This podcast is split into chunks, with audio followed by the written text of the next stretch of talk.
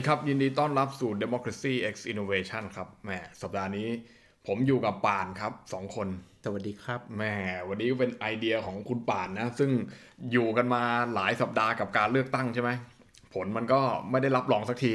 ก็ไม่รู้จะคุยเรื่องอะไรไปใช่ไหมฮะ คุยไปคุยมาก็เดี๋ยวคนนั้นก็ดีลกับคนนี้คนนี้ก็ดีลกับคนนั้น เปิดโอกาสให้คนเขาดีลกันเยอะเหลือเกิน เพราะว่าไม่ได้รับรองผลเลือกตั้งสักทีใช่ครับดิวรับเต็มไปหมดเลยตอนนี้ดิวไม่รู้ดูทั่วโลกหรือยังนะไม่รู้ไม่รู้อยู่ในมุมเมืองทั่วโลกหรือยังตอนนี้ผมเห็นแบบไปแทบจะทั่วทั่วเอเชียนะครับมีตั้งแต่ดิวฮ่องกงดิวลากาวีดิวสิงคโปร์ก็มี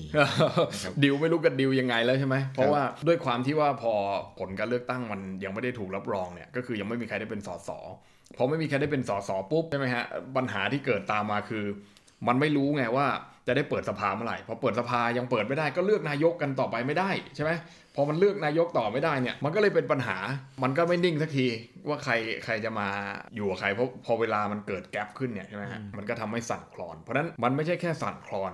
อ่าในเรื่องของแค่การตั้งรัฐบาลอย่างเดียว แต่ตอนนี้มันกลายเป็นว่ามันสั่นคลอนไปจนถึงเรื่องของ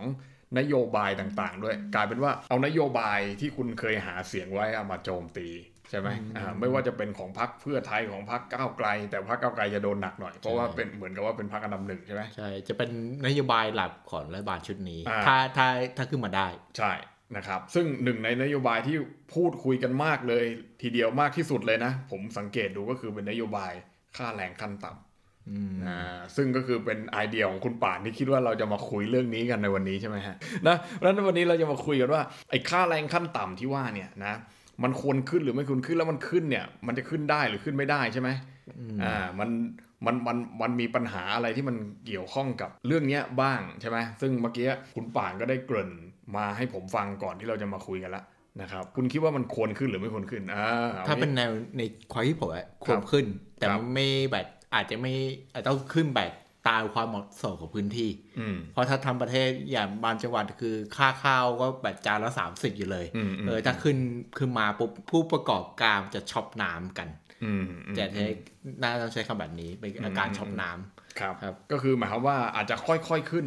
และทุกพื้นที่อาจจะไม่ได้ขึ้นพร้อมกันอะไรประมาณนั้น ค่อยๆขึ้นนี่ต้องค่อย ๆ ขึ้นอยู่แล้วครับเพราะอืมเหตุผลอืมคือ มันพอมันขึ้นแบบ ควบเดียวสมมุติแบบเป็นตามที่เพื่อไทยถ้าสมมุติเอาโมเดลเพื่อไทยนะอืมที่เขาพยายามบอกว่าจะขึ้นหกหกร้เป็นอยบาทหกร้อยบาทครับในสี่ปีอืมนะถ้าขึ้นหกร้อยในสี่ปีเลยมันก็ช็อกน้ำเนี่ยเอ้ยอืมตั้งแต่ปีแรกเลยมันก็ช็อกน้ำครับเขาก็เลยบอกว่าเออเราต้องโตเท่านี้เท่านี้เราจะถึงหกร้อยอืมนะนั่นคือวิธีการที่เขาอธิบายไหมครับโอเคแต่ตอนแรกปุ๊บเขาบอกเขาจะขึ้นก่อนเป็น420อืมเออแล้วก็ค่อยค่อยไต่ไปเรื่อยไต่ไปเรื่อยส่วนของก้าวไกลเนี่ยที่เขาโฆษณาไว้นะครับ แบบโฆษณาต่อหาเสียงไว้นะอืมอืมก็คือบอกว่า เฮ้ย เราจะขึ้นทันทีเลย 450 คือเทียบกับเพื่อไทย 30 บาท ครับ แต่หลังจากนั้นคือจะไม่มีแบบไม่มีเป้าหมายแบบชัดเจนแบบเพื่อไทยว่าจะเป็น 600 นะ ที่ผมสังเกตนะโอเคเพราะที่เขาบอกบอกไว้ก็คือบอกว่าขึ้นตามแบบอัตราที่มันควรเป็นอืมก็คือเพราะว่า ค่อยๆขึ้นไปก่อนใช่ใช่ขึ้ไหมนอ่าขึ้นขึ้นไปเรื่อยๆ ถ้าเข้าใจผิดคือเหมือนเขาพยายามบอกว่าขึ้นสู้เงินเฟ้ออ่าคือคือไปดูจากอัตราเงินเฟ้อใช่ไหมใช่แต่ก็มีเป้าหมายไว้ว่าในตลอดระยะเวลา 4 ปีที่เป็นรัฐบาลเนี่ย จะมีเป้าหมายว่าขึ้นให้ได้สูงสุดเท่าไหร่ใช่ไหมเหมือนไม่ประนี่มาณผมนั้นผมไม่แน่ใจนะว่าก้าวไกลไหมอืมแต่เพื่อไทยมีอ่าเพื่อไทยมีใช่อ่าแต่แต่คือก้าวไกลเนี่ยในปัจจุบันเนี่ยพอมันมีข้อคอรหาในเรื่องค่าแรง 450 มาเนี่ย ว่าคุณจะทำเลยหรือไม่ทำเลยปุ๊บเนี่ยมีปีกหนึ่งฮะชื่อว่าปีกแรงงานของพรรคก้าวไกลใช่ไหมก็มาบอกว่าขึ้นได้แน่นอนภายใน 100 วัน ที่หลังจากที่ได้เป็นรัฐบาลแล้ว 450 ได้แน่นอนครับแต่อืม เห็นในตอนนั้นนะที่คุณพิธาไปคุยกับสภาอุตสาหกรรมใช่ไหมครับนายก็มีบอกว่า เอ้ยอาจจะทำไม่ได้อือฮึอาจจะต้องค่อย ๆขึ้นครับเออซึ่งผมก็คิดว่าบางทีนะการการขึ้นเลยเนี่ยหรือว่าการค่อยๆขึ้นเนี่ยมันมันมีนัยยะที่มันค่อนข้างที่จะแตกต่างกันมาก คือ คือการขึ้นเลยเนี่ยคนที่ได้ประโยชน์คือ คือแรงงานที่ได้รับค่าจ้างเป็นรายวันถูกไหมใช่อ่าก็ก็จะได้ได้ได้วันละ 450 อย่างสมมุติว่าอ่า เราเป็นแรงงานที่เราจะต้องรับจ้างเป็นวันๆไป คือไม่ได้รับเงินเดือนเป็นเดือนพูดง่ายๆอะก็คือถ้าวันนี้คุณมาคุณได้วันนี้คุณไม่มาอะไรเงี้ย อันเนี้ยอาจจะเป็นผลดีกับเขาครับแบบพนักงาน part-time McDonald อ่าประมาณนั้นใช่ไหมฮะก็ก็คือจะได้ประมาณนี้ แต่ว่าคือมันก็จะเกิดอีกละตอนเนี้ยว่าไม่ว่าจะเป็นทั้งพักคู่แข่งพักฝั่งตรงกันข้ามนะนักวิชาการนะครับนัก วิเคราะห์ทั้งหลายใช่นะฮะตอนนี้ก็เห็นส่วนใหญ่คือนักวิเคราะห์อืมพวกพวกแบบวิเคราะห์หุ้นแบบเนี้ยอืมฮึเซียนหุ้นวันคนี้รับจะมาตีเรื่องพวกนี้เยอะอืมเพราะว่าไอตัวของก้าวไกลปัญหาเรื่องแบบเศรษฐกิจ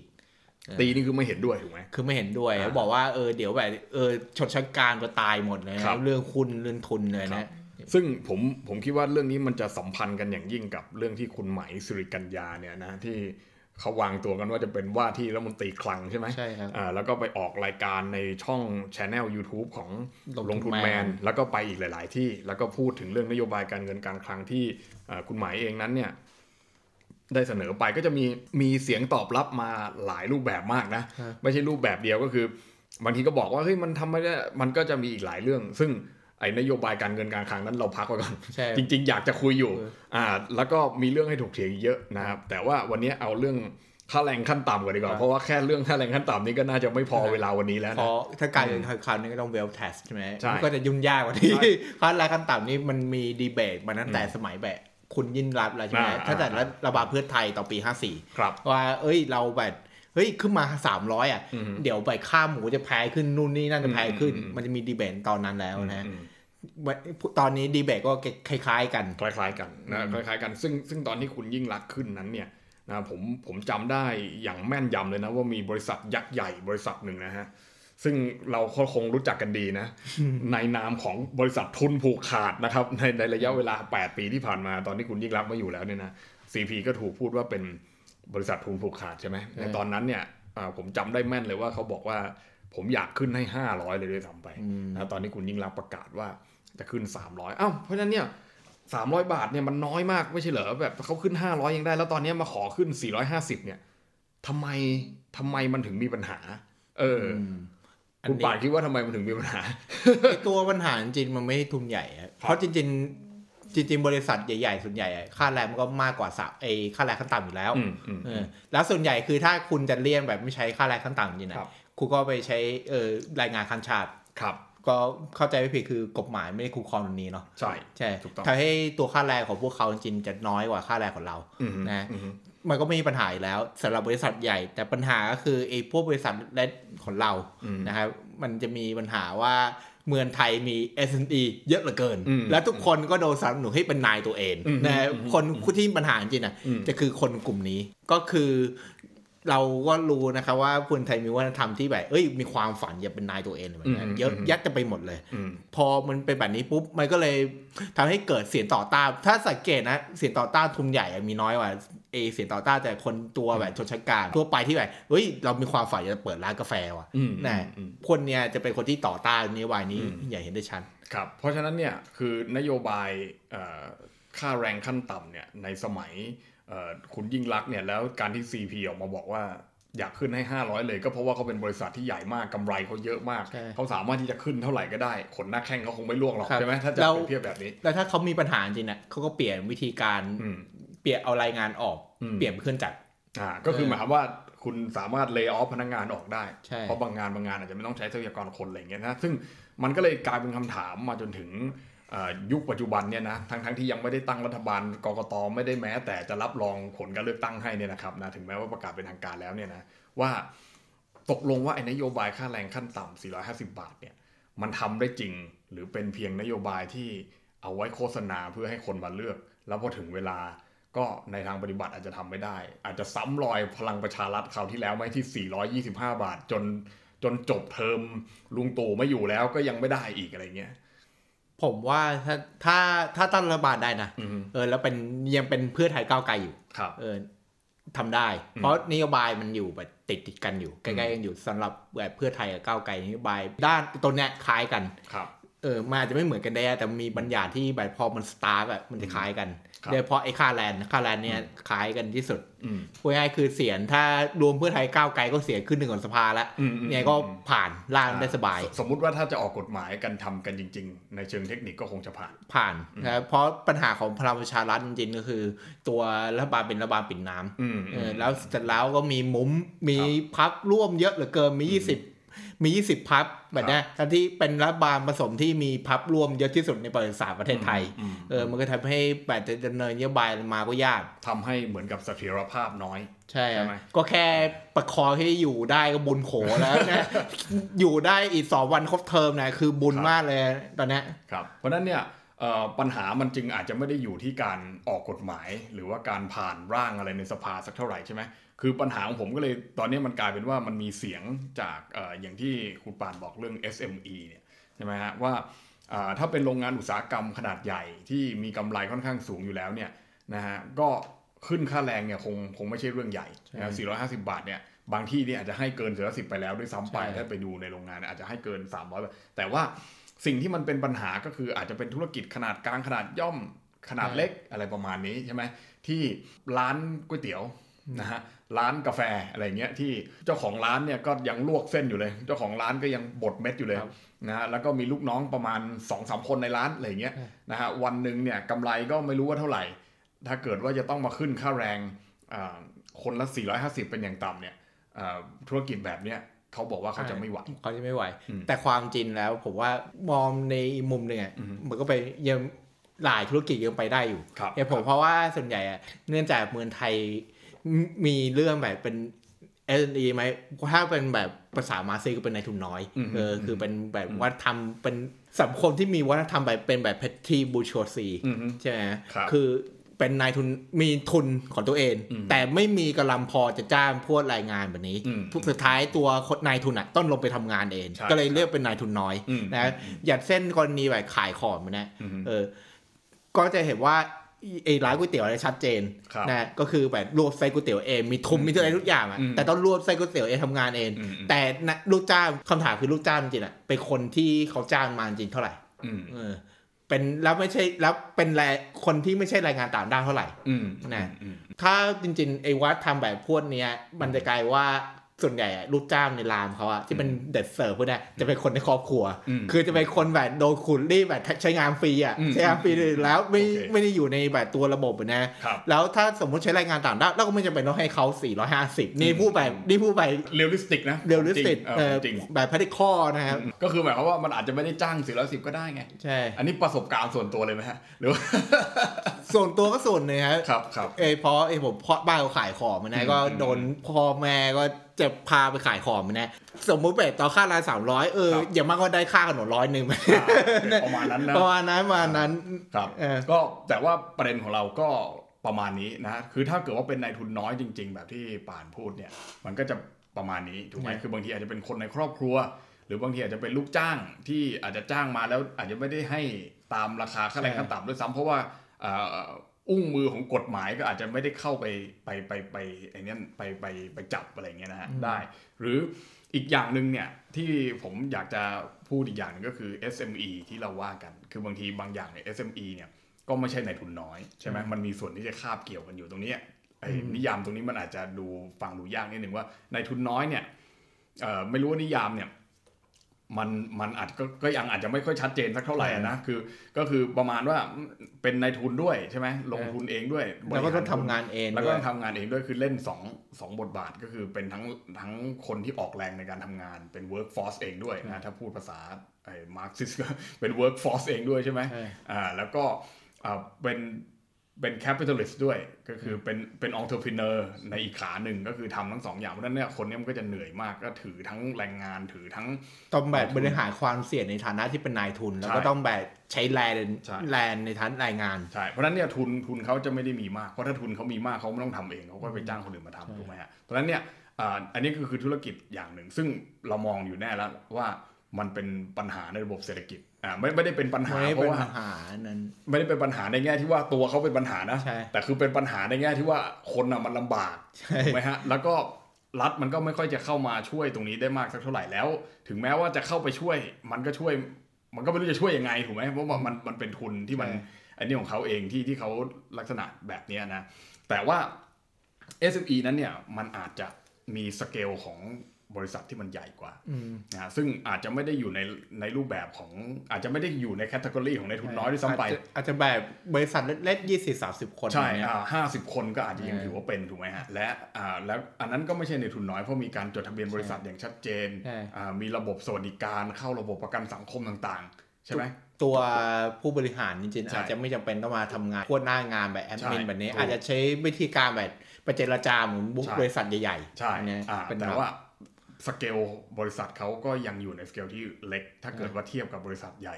อื่นอ่าๆหรือ CP หรือไทยเบฟหรือ Big C อะไรต่างๆเหล่านี้ใช่โลตัสอะไรอย่างเงี้ยใช่นะกลุ่ม สังเกตก็กลุ่มนี้น่าจะได้รับผมมากที่สุด ใช่นะครับ เพราะฉะนั้นเนี่ยตรงเนี้ยมันคือ SME อ่า SME บางที่ก็เป็นในทุนน้อย สมมุติว่าบริษัทหนึ่งมีอยู่ 5 คนเงี้ยห้าคนก็คงเป็นนะนะอ่าก็นั้นทำเองใช่แต่ถ้าถ้าห้าสิบหรือร้อยอาจจะไม่ใช่แต่แต่ยัถางมไม่ว่าจะเป็นอ่ายังอยู่ในสเกลของธุรกิจขนาดกลางไหมมันก็ใช่นะอืมนั่นเนี่ยธุรกิจในระดับเนี้ยมันจะปริ่มปริมๆในลักษณะที่ว่าทุนเนี่ยอาจจะไม่ได้มีมากใช่แล้วก็ไม่ได้มีน้อย แต่ว่าถ้าเกิดว่าให้เขาขึ้นสมมุติลูกจ้างมีร้อยคน หรือมีห้าสิบคน สมมุติเขาเคยจ้างแรงงานอยู่สามสามร้อยบาทใช่ไหมอืมมีอยู่ห้าสิบคนเนี่ยอ่าประมาณหนึ่งแล้วเพิ่มอีกร้อยห้าสิบาท ซึ่งซึ่งมันเป็นห้าสิบเปอร์เซ็นของ แสดงว่าเขาต้องจ่ายเงินเพิ่มอีกห้าสิบเปอร์เซ็นของค่าจ้างของของลูกจ้างที่ที่จ้างเป็นรายวันเนี่ยซึ่งมันก็ค่อนข้างจะเป็นเงินที่เยอะพอบวกหลายๆคนแล้วเนี่ยใช่ไอ้ตรงเนี้ยเขาบอกว่าเขาจะไม่ไหว เพราะฉะนั้นเนี่ยเอ่อคนที่อยู่ในสถานะแบบนี้นะ คือจะทุนน้อยก็ไม่ใช่ทุนใหญ่ก็ไม่ใช่แต่ยังอยู่ในลักษณะ SME ซึ่งเป็น เป็นในทุนเนี่ยนะอันเนี้ยเขาจะเริ่มลำบากแล้วครับอืมอันนี้ก็จะกลายเป็นว่าเนี่ยอืมตัวเท่าที่คุยกันนะอืมก็จะมีปัญหาคือ ตัวข้างล่างไม่มีปัญหาอืมข้างบนไม่มีปัญหาอืมแต่เจ็บตรงกลางจะมีอืมปัญหา นี่ก็จะกลายว่าไอ้ตัวนโยบายนี้ก็จะมีปัญหากันเรื่องที่อืมก้าวไกลพยายามทำใช่ไหมฮะอืมอืมคือเรื่องทลายทุนผูกขาดใช่เพราะคุณไม่สามารถทำให้ตัวทุนเล็กหรือทุนขนาดกลางที่มีศักยภาพพอที่จะโตเป็นทุนใหญ่ได้อะครับมันโตได้เพราะมีปัญหาเรื่องค่าแรงอาจจะยากหน่อย ใช่ซึ่งซึ่งนโยบายในลักษณะเนี้ยนะครับมันพอมันไม่มันไม่สามารถที่จะไปบังคับ หรือว่าไม่สามารถที่จะ enforce อะไรต่างให้ ให้เขาขึ้นค่าแรงได้จริงจังนะครับมันก็เลยเกิดข้อคอรหาไงว่าเฮ้ยคุณจะทำได้จริงไหม แล้วถ้าเกิดว่ามันทำไม่ได้เนี่ยเราจะต้องทำยังไงก้าวไกลก็เลยเขาก็เลยมีนโยบาย อาจจะถูกเขียนตั้งแต่แรกแล้วนะครับ แต่ว่ามันมันมันมันชัดเจนในตอนหลังมา ซึ่งมีคนไปถามคุณพิธาใช่ไหมว่าสรุปว่าคุณจะเอาเงินส่วนไหนมาอะไรเงี้ยเพราะว่าคนที่เป็น SME เนี่ยก็ไปเลือกก้าวไกลเยอะ และคนที่เป็นเจ้าของกิจการด้วยนะ ไม่ใช่เป็นไม่ใช่เป็นลูกจ้างด้วยอย่างเงี้ยก็รู้สึกว่าอ้าวตอนแรกคิดว่าไปเลือกเนี่ย กลายเป็นว่าเราเนี่ยจะเป็นผู้ได้ประโยชน์ แต่พอพอเริ่มไล่ๆนโยบายไปเนี่ยทุกคนก็เริ่มแบบนี่เลือกเลือกอะไรมาเนี่ยใช่เออได้ประโยชน์หรือเสียประโยชน์กันแน่อะไรประมาณนั้นนะนะก็เหมือนกับว่าเฮ้ยมันมันเริ่มเสียผลประโยชน์แล้วตอนเนี้ยมันจะเอายังไงอะไรเงี้ยคือ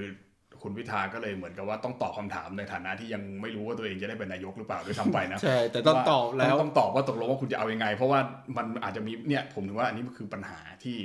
พอพอมันไม่ได้เปิดสภามันไม่ได้เลือกนายกสักทีเนี่ยสรุปว่าคุณพิธาจะต้องมาแบกรับหน้าที่ความเป็นนายกซึ่งตัวเอคืองก็ยันางไม่ยได้กเป็นนายกก็ไม่เชิญ เพราะเป็นแค่วาดเป็นวาดที่จะเป็นได้เป็นหรือเปล่าก็ไม่รู้ก็ไม่รู้อีกเออใช่ไหมตอนนี้ดิวเดลอะไรมาเยอะแยะไปหมดเลยใช่เดี๋ยวเผลอๆไม่ได้เป็นใช่ไหมเดี๋ยวโดนไอทีวงทีวีสอยอีกว่าไม่รู้ แล้วยังต้องมานั่งตอบอะไรกับสิ่งที่ตัวเองก็ยังไม่รู้ว่า โอ้โหแบบบางทีก็อาจจะแบบไม่ได้เป็นนี่มาต่อฟรีเลยใช่นะครับ ซึ่งเนี่ยผมหนึ่งเนี่ยผมเห็นใจคุณคุณใหม่นะแล้วก็คุณพิธาด้วยอันนี้ผมพูดจริงๆนะผมผมไม่ได้เห็นใจลักษณะที่ว่าคือผมตัวผมเนี่ย ส่วนตัวก็ไม่ได้เห็นด้วยกับนโยบายของเขาร้อยเปอร์เซ็นต์นะฮะแต่ว่าผมเห็นใจเขาในฐานะมนุษย์นะว่า คือเขาก็ไม่รู้ว่าเขาจะได้เป็นไหมเนี่ยนะตอนเนี้ยใช่แต่ว่า พอไปประกาศแล้วว่าเราเป็นพรรคอันดับหนึ่งพร้อมเป็นนายกอะไรต่างๆเนี่ยมันเลยมีคนมาถามไงอืมพอมาถามพวกคุณก็ต้องตอบ แล้วคุณจะตอบไม่ดีก็ไม่ได้ หรือคุณจะตอบว่าเฮ้ยเอาไว้ก่อนเดี๋ยวรอผมได้รับตำแหน่งก่อนผมค่อยตอบตอนนี้ผมก็ไม่ได้ช่อีวยกได้ถูกไหมคุณก็ต้องตอบ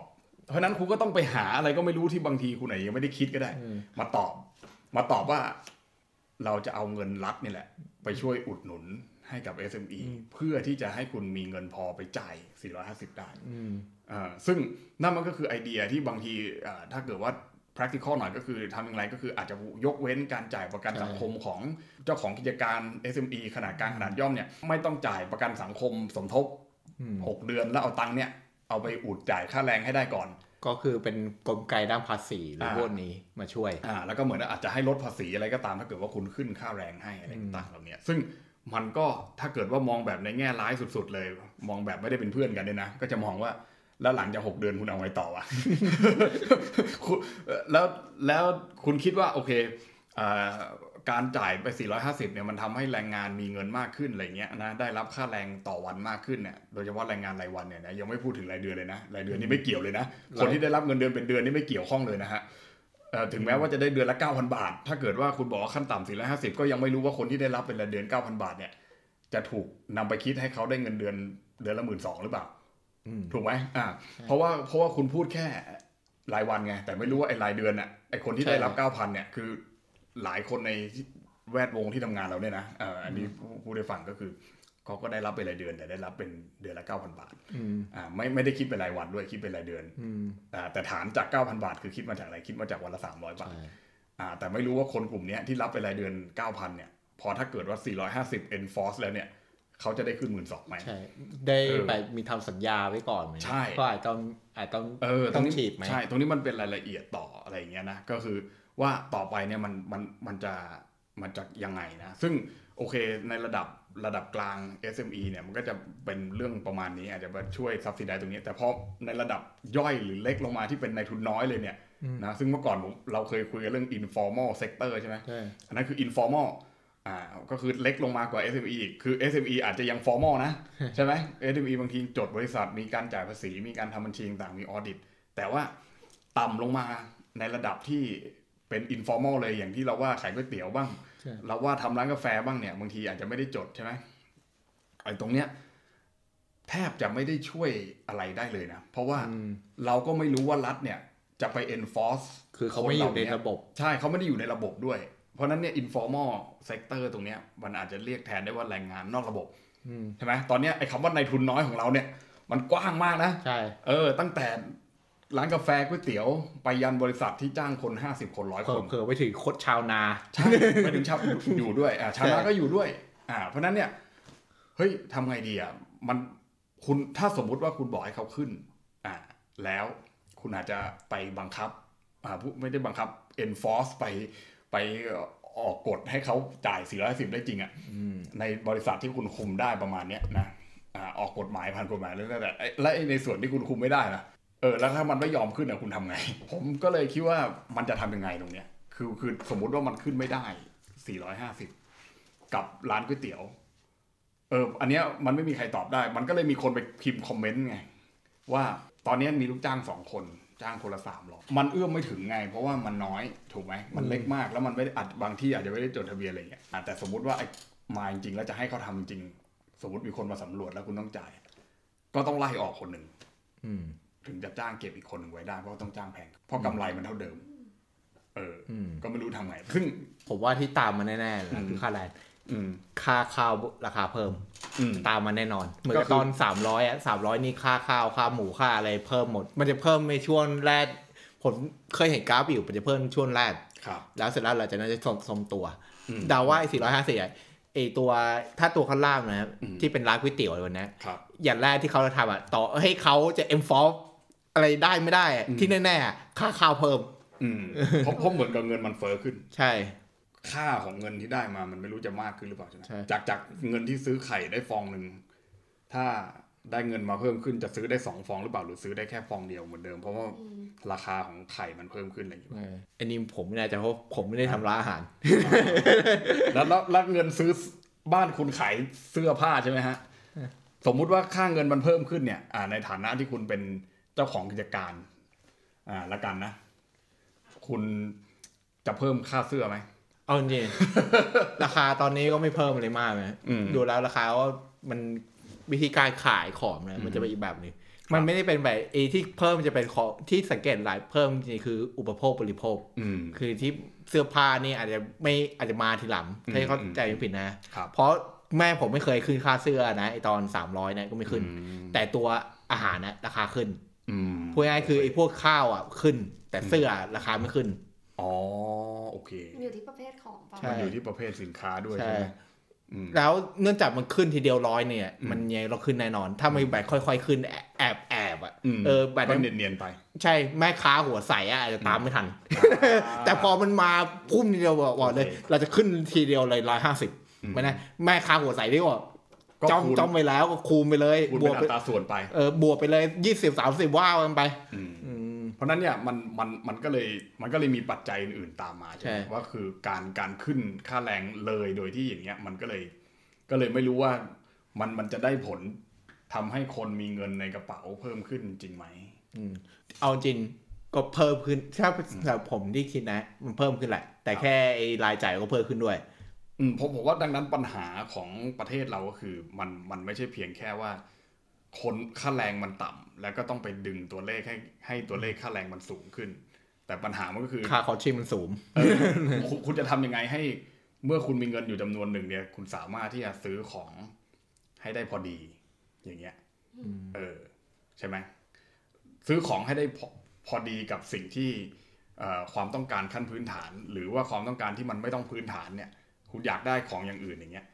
ได้ยังไงทำทำให้ทำให้จำนวนเซอร์พลัสของ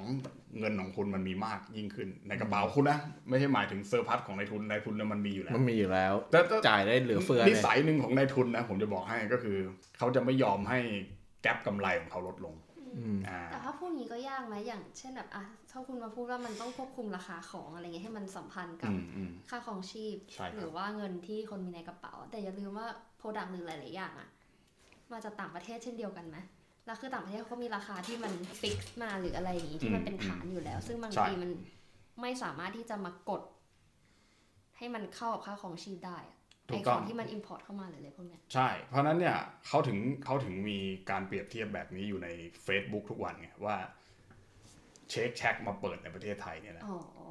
คือคุณต้องทำงานในประเทศไทยกี่ชั่วโมง คุณถึงจะซื้อ Shake Shack อืมกินได้อันหนึ่งอืมใช่ไหมฮะ Shake Shack เนี่ยอันละ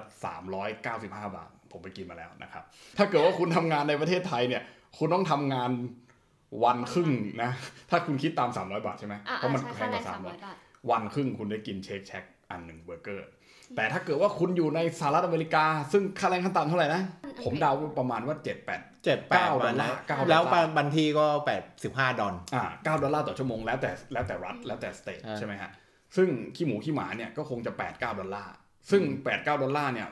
ชั่วโมงเดียวมันซื้อ Shake Shack เบอร์เกอร์ได้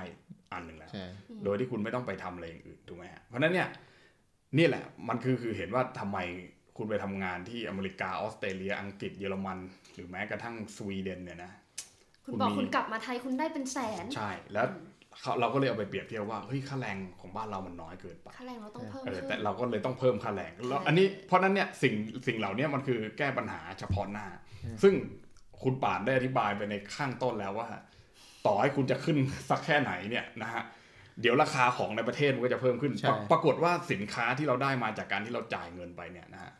exchange value นี่ผมพูดภาษามาร์กซิสเลยนะ มันเท่าเดิม มันจะมีประโยชน์ในการที่เราขึ้นค่าแรงไปเรื่อยๆ ต่อให้คุณขึ้นไป 600 ก็ตาม ผมว่าตอนเนี้ย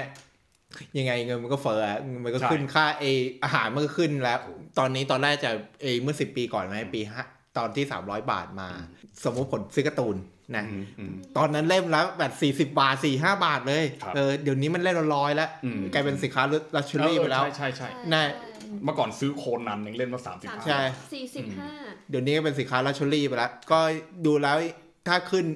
ไอตัวไอหนังสืออาจจะยังไม่ขึ้น แต่ตัวข้าวจะขึ้นอืมเออก็คืออาหารการกินอาหารก่เกียร์จะขึ้น แต่อาจจะขึ้นมันต้องหาทานทำมาตรการให้มันไม่ขึ้นเยอะไป ใช่อ้าวซึ่งนี่แสดงว่าแบบ 300 บาท ครั้งที่แล้วมันก็เป็นปัญหามาจนถึงใช่เป็นดิเป็นดิเป็นตอนเป็นมากตอนตอนแรกเกิดไปอาการช็อปน้ำไปเกิดราคาขึ้นแบบพุ่งไปสิบสิบยี่สิบาทอะไอข้าวชามเนี่ยพุ่งไปแบบเยอะเลยอะ ผมยอมโดนทัวร์ลงนะเทปเนี้ยผมบอกเลยนะครับ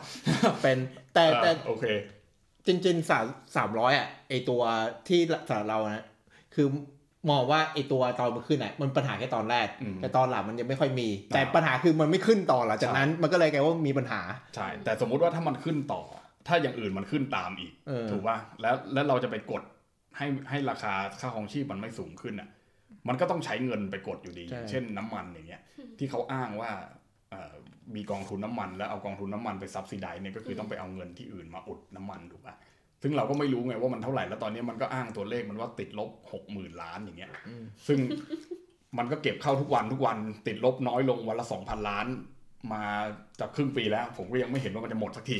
นะก็คือผมก็ไม่รู้ว่ามันคืออะไรไงคือ อันเนี้ยพอพอเราเอาอะไรมากดค่าของชีพอย่างเงี้ยเหมือนเมื่อก่อนเนี่ยนมถั่วเหลืองน้ำมันปาล์มมาม่าอย่างเงี้ยก็คือเอาเงินไปกดนะพวกนั้นแต่พอมันกดไปไม่ไหวแล้ว ตอนนี้ก็ขอขึ้นอย่างน้อยหนึ่งบาท เพราะตอนนี้ปัญหาคือเราใช่จริงๆค่าครองชีพของเรามันน้อยกว่าที่ควรจะเป็นเพราะฉะนั้นเนี่ยเพราะเขาพยายามกดอยู่ฮะถ้า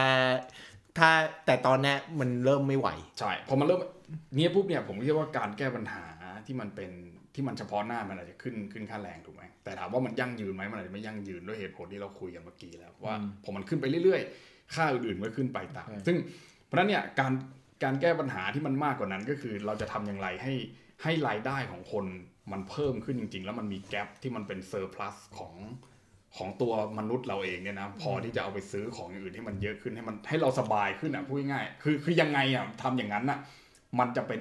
สิ่งที่มันมันยั่งยืนกว่านี้ อ่า ซึ่ซึ่งงคาแลนด์อันนี้นี่นี่นี่นี่พูดจริงโอเคเพราะไอ้บอกคือปัญหาจริงๆของไทยเย็นนี่คือมันเรื่องเรื่องแบบอุตสาหกรรมที่มันเข้ามาอืมเราพยายามขายค่าแรงราคาถูกใช่ซึ่งปัญหาคืออุตสาหกรรมที่เข้ามามันมาเนี่ยแปลว่าเราเสียไอ้ comparative advantage เรื่องนี้ไปจากการที่เวียดนามมันตีตลาดใช่นะแต่แต่คือผมเข้าใจแต่คือทีนี้ว่าสมมุติว่าเราขึ้นไปเรื่อย ๆ แล้วเนี่ย ตัวในทุนมันไม่ยอมจ่ายไงเพราะว่าถ้าเกิดว่าเราขึ้นค่าแรงมากไปอะมันทำให้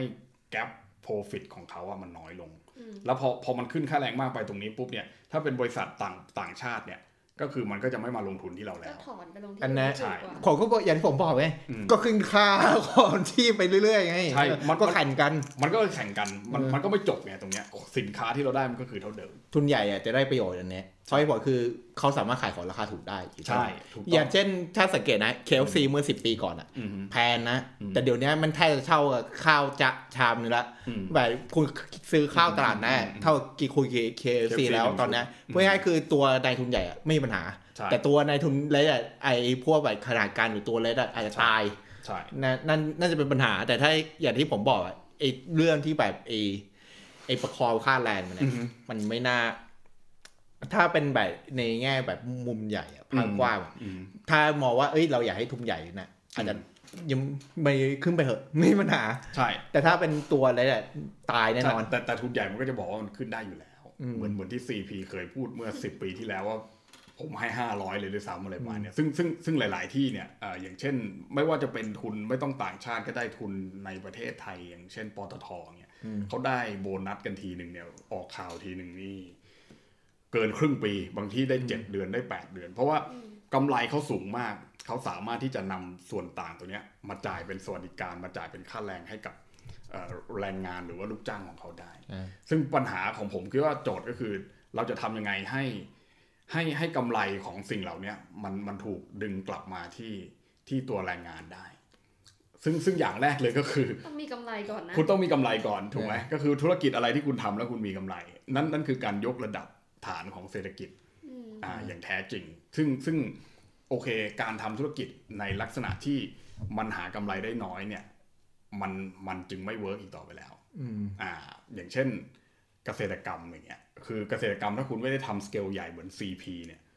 คุณไม่มีทางเลยที่คุณจะมีกำไรมาพอมาจ่ายได้ถูกไหมอืมถ้าคุณทำในในสเกลที่มันเล็กอย่างเช่น เป็นแบบชาวนาเป็นมีไม่กี่ชาวนาไร่แบบนี้ใช่ก็อาจจะแบบต้องเป็นหนี้ใช่ แล้วผมผมผมสังเกตหลาย ๆ นโยบายของเพื่อไทยคือเขาพยายามที่จะผัดดาวโคกุนนี้ผลักดันให้ให้มันเกิดเศรษฐกิจหรือว่าธุรกิจที่มันคือพพัฒนาเศรษฐกิจโดยการยกระดับยกระดับเอ่อการผลิตของประเทศไทยให้มันให้มันได้กำไรมากขึ้นอะพูดง่ายๆนะแต่การได้กำไรมามากขึ้นในในแง่นั้นก็คือคุณจะต้องผลิตในประเทศแล้วไปขายต่างประเทศถูกไหมถ้าเกิดว่าคุณไม่ขายต่างประเทศคุณจะไปเอาตังค์มาจากไหน ถ้าคุณวนเวียนกันอยู่ในประเทศมันก็เท่าเดิมถูกป่ะอืมเหมือนคุณตักน้ำแล้วก็เทราดที่เดิมอะไรเงี้ยอืมดังนั้นเนี่ย เพื่อไทยก็พยายามทำตรงนี้ แต่ถามว่าถ้าคุณทำตรงนี้หมายความว่าอะไร หมายความว่าคุณจะต้องละทิ้งคนที่เป็นฐานเสียงของคุณ ซึ่งก็คือคนคนที่ไม่ค่อยมีตังค์ถูกไหมลากย่างต่าง เพราะว่าคุณไปสัญญาเขาไว้นี่ว่าเฮ้ยถ้าเกิดว่าเราทำมาเนี่ยคุณภาพชีวิตของเขาดีขึ้น แต่ถามว่าเขาเป็นชาวนามาทั้งชีวิตเนี่ยอ่าหรือว่าเป็นเกษตรกรเกษตรกรมาทั้งชีวิต หรือคุณไปทำอย่างอื่นมาทั้งชีวิต คุณจะไปบอกให้ยคุณเลิกทำในสิ่งที่คุณทำอยู่เถอะนะแล้วคุณคุณไปทำอย่างอื่นที่มันหาตังค์ได้มากกว่าเนี้ย คือถ้าเกิดว่าคุณหาไม่ได้สมมติรัฐแม่งเป็นแบบสังคมนิยมคอมมิวนิสต์เลย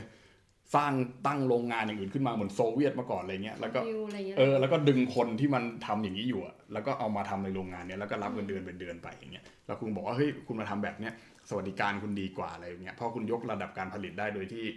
รัฐเป็นคนลงทุนให้อะไรเงี้ยอืมถามว่าถ้าถ้าคุณไปทำอย่างนั้นจริง ๆอะคุณคิดว่าเกษตรกรจะเอาคุณไปอยู่ไหมรอบหน้าเขาจะเลือกคุณไหม เขาไม่เลือกแล้วถูกป่ะเขาก็บอกว่าเฮ้ยเราไม่ได้ต้องการที่จะเข้าไปทำงานในโรงงานอุตสาหกรรมหรือเปล่า เราแค่อยากมีชีวิตที่ดีขึ้นด้วย condition ที่เรามีอยู่ตอนนี้อืมเอาจริงมันจึงเป็นฐานที่มาของประชานิยมอืมว่าทำไมทำไมเกษตรทำไมประชานิยมอะ ถึงถึงเติบโตในประเทศที่มันเป็นเกษตรกรรมเยอะอื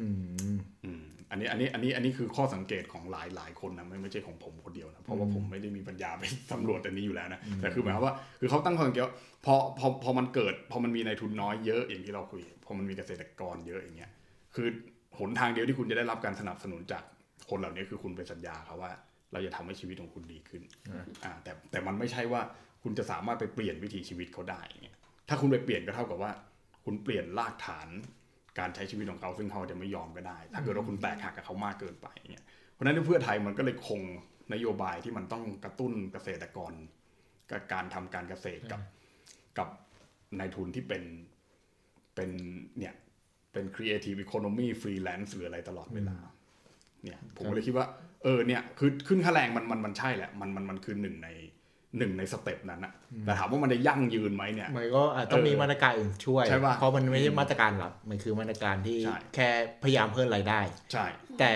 ก็ต้องมาถามว่าเออคุณจะทำไงให้ อย่างที่อืมคุณไอซ์บอกนะ พี่ที่พี่ไอซ์บอกเมื่อกี้อืมอืมที่ว่าไอตัวคุณจะแข่งถ้าแบบคุณแบบมีรายได้ แต่คนอื่นเขาแบบรายจ่ายมันเท่าเดิมอือฮึแบบนี้มันก็ไม่ได้เหมือนกัน ใช่ มันมันมันก็เลยมันก็เลยทริกกี้ตรงนี้นะครับอืมซึ่งซึ่งซึ่งผมว่ามันเป็นประเด็นที่ยังไม่เกิดเลยด้วยซ้ำไปนะแต่แต่ผมว่ามันมันเป็นเรื่องที่เป็นโอกาสดีสำหรับเราอย่างหนึ่งคือ เราได้มาถกเถียงเรื่องนี้อย่างจริงจังว่าเออต่อไปเนี้ยในในระบบเศรษฐกิจเราเนี่ย เราเราจะเอายังไงต่อ คือคือบางทีคือบางทีการหาเสียงการพูดเนี่ย เราเราคิดว่าเฮ้ยถ้าเราขึ้นให้เขาได้เนี่ย มันน่าจะเป็นผลดีไงอืมแต่พอพอเรามาคิดต่อไปอีกอะอืม เออมันมันมันยังไงต่อเพราะอืมจริง ๆ ที่บอก 450 ขึ้นเลย 450 ผมว่าไอ้น่ะนี่มีปัญหาแน่นอนเพราะใช่แน่นอนเพราะมันมันขึ้นเยอะเกินไป ในแง่หนึ่งคือคุณถ้าคุณแอบแอบรับเนียนน่ะครับเนียนค่อยๆขึ้นแอบค่อยๆขึ้นขึ้นไปเรื่อยๆค่อยๆขึ้นไปคือขึ้นไปเรื่อยๆ เราสาวไอ้พวกแม่ค้าวันนี้อืมอาจจะไม่ไม่ขึ้นก็ได้มเออแต่เมื่อาจอาจจะไม่ขึ้นวัตถุดิบในในที่นี่ว่าขายหมูขายไก่อะไรอย่างนี้ใช่ไหมแต่ยังไม่ขึ้นราคาข้าวของชีพเพราะว่าเขาไม่รู้ว่าค่าแรเขางไม่รู้ตอนนี้มันเริ่มเริ่มขึ้นแล้วถูกปะเพราะจริงๆอะไอ้เป็นตัวกลยุทธ์ค่าแรงจริงอืมในหลายที่อะมันเกินกับไอ้ที่ก้าวไกลโฆษณาครับนี่แบบบางที่ก็ไปห้าร้อยแล้วอืมเออมันนะซึ่งผมผมคิดว่านั่นนั่นคือเหตุผลที่คุณพิธาออกมาตอบในช่วงสัปดาห์แรกเวลาคนไปถามว่า คุณจะขึ้นเลยไหมคุณพิธาบอกว่ารอก่อนต้องยังไม่ค่อยได้ค่อยๆขึ้นเขาตอบแบบนี้เพราะเขาตอบเขาเป็นในทุนเนี่ยตัวคุณพิธานี่เป็นในทุนมาตั้งแต่เด็กเขารู้อยู่แล้วว่าอะไรมันคืออะไรแล้วเขาเขาเขารู้ว่ามันจะต้องไปต่อยังไงใช่อันนี้อันนี้อันนี้ผมให้เครดิตเขาในการตอบแบบนี้ แต่ว่าหนึ่งวันถัดมาเนี่ยนะปีกทันทีปีกแรงงานของพรรคเขาก็ทวีตขึ้นมาทันทีนะครับว่าส่วนขึ้นนะคะขึ้นภายในหนึ่งร้อยวัน ทันทีทำได้ ซึ่งคุณก็ปฏิเสธไม่ได้เพราะว่าคุณไปหาเสียงไว้อย่างนั้นจริงใช่อืมๆ แล้วแล้วคุณเอาไงต่อ คือมันมันเลยกลายเป็นว่าก้าวไกลเนี่ยนะผมขออนุญาตวิจารณ์นิดนึงว่า ก็เลยไม่ใช่พรรคที่ไม่ไม่ได้ต่อสู้แบบแบบ subtle เท่าไหร่ ไม่ได้ต่อสู้แบบมี strategy อะไรคือใช่คือคุณจะไปซัดอะไรใครเนี่ย คุณฟาดเลย ใช่ไหมเหมือนคุณวิโรจน์ไปฟาดเรื่องไอ้สติกกงสติกเกอร์เนี่ยแล้วก็บอกว่าเดี๋ยวผมจะไปเล่นคุณให้หมดตัวเลยเนี่ยอืมก็คือถ้าใครคุณได้ใครขึ้นมาเป็นจริง ๆ แล้วเนี่ยนะฮะ ไอไอคนที่มันอยู่ข้างล่างคุณผู้ใต้บังคับบัญชาคุณที่คุณก็รู้ว่าบางทีมันก็อาจจะมีเอี่ยวเนี่ยอืมเขาเอาคุณไว้บ้าง อันนี้นี่ผมพูดเผื่อไว้เลยนะเผื่อเขาได้เป็น แต่ก็ไม่รู้ว่าจะได้เป็นเปล่าเออ แต่ก็อย่างที่พูดตอนแรกก็เห็นใจเห็นใจทั้งคุณพิธาทั้งคุณไหมอะตอนนี้รับแรงกระแทกหนักมาก ตอนที่ตาคณะนี้เป็นไงคะยังไม่รู้เลยว่าจะได้เป็นหรือเปล่าคุณไหมก็ว่าที่นี่เอาก็ไม่รู้ก็ยังไม่รู้คุณตอนนี้ไม่รับรองเลย อยู่ดีๆ เกิดอะไรขึ้นมาแล้วไม่ได้เป็นแล้วคุณต้องมารับผิดชอบกับสิ่งที่ ในอนาคตที่เราไม่รู้ว่าเราจะได้เป็นหรือเปล่า คือผมว่าอันเนี้ยก็ในฐานะมนุษย์เนี่ยผมเห็นใจมากๆนะครับ แต่ว่าในฐานะว่าบางทีในด้วยหลักการอย่างเงี้ยอย่างผมเนี่ยวันนี้ก็ไม่ได้เห็นด้วยกับป่าร้อยเปอร์เซ็นต์ใช่ไหมหลายๆอย่างคือหลายอย่างก็มองคนละแบบเออเรามองคนละแบบเราก็เราก็ต้องคุยว่าเออเนี่ยยังมีอีกหลายอย่างที่ผมไม่เห็นด้วยกับคุณใหม่ใช่ไหมในเรื่อง การดำเนินการคลังการแหล่งเขาเนี่ย ก็เดี๋ยวเอาไว้วันวันหลังไม่รู้จะมีวันหลังหรือเปล่านะเพราะหนึ่งสัปดาห์อะไรมันเปลี่ยนไปเร็วแล้วกันอันนี้เป็นรายวันแล้วเออนี่เป็นรายวันแล้วไม่ใช่รายสัปดาห์แล้วนะเออซึ่แต่งไอ้นี่ที่แน่ๆคือที่บอกว่า เอ้ยอืมเดี๋ยวคนจะตกงานเนี่ยอาจจะไม่จริงเลยขนาดนั้นอ่าอ่าโอเคมันจะมีเรื่อง เพราะส่วนใหญ่ที่คือค่าแรงมันจะมีบอกว่า เราจะตกงานกันหมดเนี่ยอืมอันนี้อาจจะไม่จริงเลยขนาดนั้น ใช่เนี่ยใช่ใช่มันแต่มันจะเป็นเรื่องแบบค่าครองชีพอันนี้มากกว่า ใช่ใช่ก็ ก็ดูผลกระทบในแตกต่างกันไป ซึ่งซึ่งแต่ละคนก็มีมีมุมมองต่างกัน เพราะว่าหนึ่งในนั้นเนี่ยผมคิดว่าเอ่อที่เรามองต่างกันเนี่ยนะฮะเราสามคนแล้วนะตอนนี้นั่งสามคนนะก็เราเราเรามาจากโพสิชันทางเศรษฐกิจที่แตกต่างกันเนี่ยอันนี้อันนี้ผมซีเรียสนะอันนี้ผมว่าคนคนไทยเราดูการเมืองเราเราขาดตรงนี้คือบางทีอะเราไปมองว่าเราจะเป็นประชาธิปไตยเราอะไรอย่างเงี้ยปุ๊บเนี่ยเรามองในมุมมองของครับเหมือนเหมือนเหมือนเรานั่งอยู่บนตึกแล้วเรามองลงมา แต่ถ้าเกิดว่าเราเรามองสถานะทางเศรษฐกิจของเราอะเราเราจะเห็นว่าลึกๆแล้วว่าเรามีมุมมองที่แตกต่าง ใช่ แล้วก็อืมเป็นควรเป็นดีเบตใหญ่นะใช่ที่ที่พรรคการเมืองคงมาชูจริงว่าเราจะอยากให้ประเทศเราไปทางไหน ในทางเศรษฐกิจอืมนะฮะก็เนี่ยอย่างคุณป่านเนี่ยก็คืออ่าพื้นเพเนี่ยมามามาจากอ่าครอบครัวที่ทำธุรกิจถูกไหมอ่าค้าขายของอย่างเงี้ยผมเนี่ยมาจากครอบครัวข้าราชการเนี่ยข้าวก็มาจากอ่าข้าราชการถูกไหมก็คือ คือชีวิตหนึ่งผมเกิดมาผมรับเงินเดือนถูกป่ะอ่าใช่ ไม่ได้มีความไม่มั่นคงขนาดนั้นใช่เพราะทุกเดือนเราได้ได้ได้ใช่ได้แต่แต่ป่านจะมีมีอีกเซนส์หนึ่งที่ที่ที่มีประสบการณ์ว่าเฮ้ยคุณต้องขายของให้ได้เท่าเนี้ยอืมเออไม่งั้นคุณไม่พอแบบน้ำแบบขาดทุนถูกป่ะอย่างนั้นอ่าและและอีกอย่างหนึ่งอีกอีกเซนส์หนึ่งก็คือถ้าเกิดว่าคุณเป็นคนทำงานแล้ว คุณเป็นเอ่อเป็นเป็นเป็นทั้งในทุนด้วยแล้วเป็นในทุนน้อยด้วยทำงานไปด้วย คือออกแรงเองด้วยคุณจะรู้สึกว่า คุณต้องทำงานให้ได้มากที่สุด เพื่อที่คุณจะได้ รายได้มากขึ้น แล้วก็มีกำไรมากขึ้นอ่าแต่เป็นผมเนี่ยก็คือผมจะทำหรือไม่ทำเนี่ยนะเงินก็เงินเข้าเดือนทุกผเดือนมว่าเข้าเข้าเท่าเดิม อย่างร้ายที่สุดเลยก็คือเงินเดือนผมไม่ขึ้น แล้วร้ายกว่านั้นก็คือผมโดนไล่ออกใช่แต่ว่ามันก็คงจะยากมากยากค่ะอ่าเพราะว่ามันไม่ใช่บริษัทเอกชนอีก ถ้าถ้าอีกคนหนึ่งมานั่งด้วยกันแล้วที่ทำเป็นงานเอกชนบริษัทเอกชนก็จะคิดอีกแบบหนึ่งอืมอ่าว่าคุณก็ต้องทำยังไงอะไรเงี้ย ซึ่งเนี่ยอันนี้มันคือ position ทางเศรษฐกิจที่มันแตกต่างกัน ใช่ไงส่วนหนึ่งเป็นเรื่องเกี่ยวกับฐานเสียงอืมใช่ ใช่อย่างเป็นอเมริกาหรือว่าบิการเดโมแครตมันก็มาจากเศรษฐกิจที่ต่างกันใช่รีพับลิกันมาอ๋อมันเกิดมาจากไอ้การที่คุณดิ้นรนไอ้ด้วยตัวเอง มันเลยมีพูดถึงเรื่องเนี้ย American value บางอย่างอยู่ พูดถึงเรื่องอเมริกันน่ะได้ไปคุยกับเอ่อเขาเป็น director ขององค์กรหนึ่งจากอเมริกัน แล้วเขาบอกเขาทำ survey ให้กับพรรคอืมมอนทานาอืมอืมแล้วเขาบอกเขาทำ survey ในที่นี้ก็คือเก็บ purchasing behavior ของประชากรอืมและส่งข้อมูลนี้ให้พรร คอืมคือเขา purchasing behavior ก็คือว่าเวการลาคุณซื้ออย่างเงี้ยเข้าไปในซูเปอร์มาร์เก็ตคุณซื้อของอะไรประเภทไหนอืมแล้วก็ดูว่าคุณอยู่ในแบบคุณมีงานอะไรคุณทำงานอะไรอะไรเงี้ยก็คือแล้วเก็บเป็น list ทางเศรษฐกิจอืมแล้วเพื่อที่ส่งให้พรรคการเมืองเพื่อที่พรรคการเมืองมา tailor ในการที่หาอืมแคมเปญอืมพอป่านพูดถึงนี้แล้วขึ้นนึกขึ้นมาได้เลยอืมอืมอืมว่าแบบเออประเทศไทยเรายังไม่ได้มีการเราแคมเปญเป็นแค่แบบขาวดำคนรวยคนจนในชนชั้นล่างชนชั้นกลางอืมชนชั้นบนอย่างนี้อืใช่ไหมอืมแต่ว่าในขณะที่ของอเมริกาเขามีการ survey คิดเป็นเงินหลายล้านมาเลยนะในการทำอืมโครงการอันเนี้ยเพื่อที่จะดูว่าประชากรของเขาเนี่ยอยู่ในฐานเศรษฐกิจเท่าไหร่มากกี่เปอร์เซ็นต์แล้วคนไหนมี likelihood ที่จะอยู่ในพรรคไหนอืมแล้วเขาจะให้พรรคที่เป็น campaigner อะอืมโทรหาเพื่อที่จะพูดคุยว่าแบบสนใจมาร่วมแคมเปญสนใจเข้ามาอืมพรรคการเมืองอะไรนี้ของเราไหมอย่างเงี้ยเพื่อที่จะหาฐานเสียงอะอืมเออพอของไทยก็คือแบบเวิร์ catch-all นะ คือใช่เอาทุกกลุ่ม คือเราเราไม่ได้มีมุมมองทางเศรษฐกิจลึกขนาดนั้นนะนะ คือ คือถ้าเกิดว่าคุณมองในมุมมองของอาถ้าพูดในลักษณะที่เป็นทฤษฎีที่มันลึกลงไปหน่อยก็คือ ถ้ามองในมุมมองของ Weberian เนี่ย คือคุณมุมมองในสถานะทางสังคมอะว่าไอ้คนเนี้ยดูมันแต่งตัวดีนะ มันมีตังเยอะนะ อะไรเงี้ย ดูมันพูดจาฉลาดอะไรเงี้ยนะคุณก็บอกเออคนนี้มันน่าจะอยู่ในอีกชนชั้นหนึ่งอะไรเงี้ยแต่ถ้าเกิดว่าคุณมองแบบมาร์กซิสคือว่าการพูดคำว่าชนชั้นเนี่ยมันแบ่งระหว่างว่าคุณเป็น คุณเป็นผู้ประกอบการอะ Yeah. หรือบูชัวอย่างเงี้ย หรือคุณเป็นแรงงานก็คือคุณที่เป็นลูกจ้างอะ คุณเป็นลูกจ้างหมดอะ ไม่ว่าคุณจะเป็นลูกจ้างของรัฐของบริษัทเอกชนอะไรต่างๆ คุณลูกแม่จ้างงก็คือลูกจ้างกูเรื่องคือลูกจ้างแรงงานคือแรงงานเนี่ยแต่ตรงนี้คือเวเบอร์เลียนเขาไม่ได้มาสนใจนี่เขาบอกว่าสถานภาพทางสังคมคุณเป็นอย่างไรเนี่ยคือคุณอาจจะมีเงินอยู่ในบัญชี 80 ล้านเท่ากันอะแต่คือบางคนเป็นเจ้าของกิจการแม่งอย่างรวยเลย บางคน 80 ล้านเป็นข้าราชการระดับสูงอะไรเงี้ย ก็คือวิธีคิดของเขาก็คืออย่างนั้นแต่ว่าเวลาที่คุณเข้าไปซื้อของอย่างเงี้ยอ่า สมมติผมจะเข้าไปซื้อถุงเท้าคู่หนึ่งเนี่ยสมมติว่าคุณมีคุณเป็นนายทุน คุณหาเงินได้วันหนึ่งแบบง่าย ๆ เลย แบบว่าไม่ไม่ยากคุณหาเงินไม่ไม่ยาก แต่มีเงิน80ล้านเท่ากันนะคุณไปซื้อถุงเท้าคู่หนึ่งคุณก็บอกว่าเอาเลยถูกป่ะคุณก็จ่ายตังค์อ่าแต่ถ้าถ้าคุณเป็น wage earner เป็นแรงงานหรือยังไงเงี้ยต่อให้คุณรวยขนาดไหนนะคุณเดินเข้าไปซื้อถุงเท้าอย่างแรกคุณทำคือคุณต่อราคาเอานี่ผมพูดจริงๆผมเพิ่งมาผมเพิ่งมาเอะใจตอนที่ตอนที่ผมไปเที่ยวอิตาลีอะแล้วผมไปซื้อถุงเท้าอ่าแล้วผมจะซื้อสองคู่ ผมเดินเข้าไปแล้วผมถามเขาว่าสองคู่เนี่ยยี่สิบยูโรได้ไหม discount เอออ่าขอดิสคาวแล้วก็คือแบบคนที่ไปกับผมอะ ก็คือแบบเหมือนเป็นแบบเป็นเจ้าของทัวร์อะไรเงี้ยเขาเดินมาแล้วเขาบอกว่าเนี่ยนิสัยข้าราชการเลยนะ อย่างเงี้ยเขาแล้วเขาพูดเนี่ยนิสัยข้าราชการเลยนะ อย่างเงี้ยไม่ใช่ไม่ใช่หลานน้าผมเลยอะไรเงี้ยพูดพูดตรงๆก็คือน้าผมก็เป็น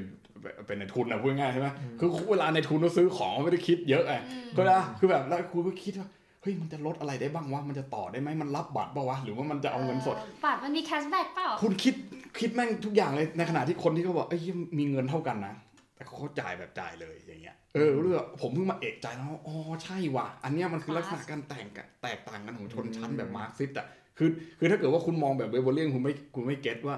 ทำไมอะทำไมทำไมคนที่มันมีตังค์เท่ากันมันถึงมีพฤติกรรมที่มันแตกต่างกันอย่างเงี้ยเออผมว่า เออเนี่ยประเทศไทยเราไม่ได้มองตรงนี้ไงคือเราเรามองแค่ว่า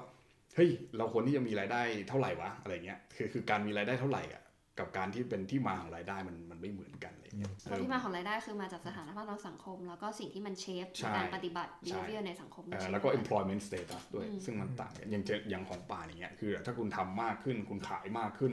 คุณหาช่องทางในการขายได้มากขึ้นกำไรมันก็เยอะขึ้น แต่อย่างผมเนี่ย ต่อให้ผมเขียน paper ได้ปีหนึ่งสามสิบที่ตีพิมพ์ได้สามสิบชิ้นเงินก็เท่าเดิม หรือผมจะตีพิมพ์ได้ชิ้นเดียวเงิเดือคะแนนประเมินก็ผมท่ว่าเท่าเดิม ไม่ไม่ใช่เงินเดือนอย่างเดียวด้วยนะคุณอ้าวอ้าวผมพูดจริงคุณเห็นตารางประเมินว่าไม่ก็คือเท่าเดิมอะคุณทำหาอะไรมันก็เท่าเดิมเพราะฉะนั้นเนี่ยมันถึงมีคำว่าเช้าชามเย็นชามไงทำไปก็ไม่มีประโยชน์อะไรแต่สิ่งที่มันต่างกันคือแรงงานกับ ความมั่นคงคือมันมั่นคงเพราะอะไรมันมั่นคงเพราะมันมีคนจ่าย ถูกป่ะอืมแต่ถามว่าเราเรามีสิทธิ์ที่จะต่อรองเรียกร้องอะไรได้มากกว่าไหมใช่ไหมอ่าสมมุติว่าคุณเป็นนายทุนน้อยคุณต่อรองอะไรไม่ได้ เพราะคุณจะไปต่อรองใครว่าคุณลงมือทำเองอืมถ้าคุณไม่ทำแล้วคุณเป็นเจ้าของคุณก็ไม่ได้อ่าอิสระไงใช่ไหมอย่างที่บอกเป็นนายตัวเองอืมอ่าแต่ถ้าเป็นนี่เราบอกว่าเราไม่ทำถ้าคุณไม่ทำคนเดียวคุณโดนไล่ออกไงแต่ถ้าคุณไม่ทำหลายคนถ้าคุณไม่เขาก็จะทำหมาลายคนถามแล้วเป็นอะไรเขาก็คะไม่เขาไล่ออกทุกคนเลยอ๋อเธอก็นะครับแต่ถ้าคุณไม่ทำแม่งเลยทั้งสถาบันโอ้โหนี่ปลุกระดมนะอันเนี้ย อันนี้พอพูดถึงแบตรัดนี่คิดขึ้นได้เลยอืมเพราะมันจะมีเรื่องหนึ่งถ้าค่ารายขึ้นอืมก็คือรัฐต้องแบตรัดต้นทุนมากขึ้นอืมนี่จะเป็นเรื่องหนึ่งที่ใช่มาตามมาแน่นอนถูกก็คือถ้าเก็บภาษีไม่ได้เนี่ยคือซวยใช่แล้วเนี่ยสิ่งที่ผมคิดว่าการยกระดับจริง ๆ ที่เราบอกว่าการยกระดับยกระดับเนี่ยก็คือ เราจะทำไงให้ประเทศเรามันมีกำไรมากขึ้นอะพูดง่ายๆก็คือคิดแบบในทุนว่า คุณทำให้เซอร์ plus หรือ profit ของของรัฐมันมากขึ้น เพื่อที่คุณจะเอาไอ้ตรงส่วนต่างตัวเนี้ย เอามาตัดแปะเป็นสวัสดิการที่คุณ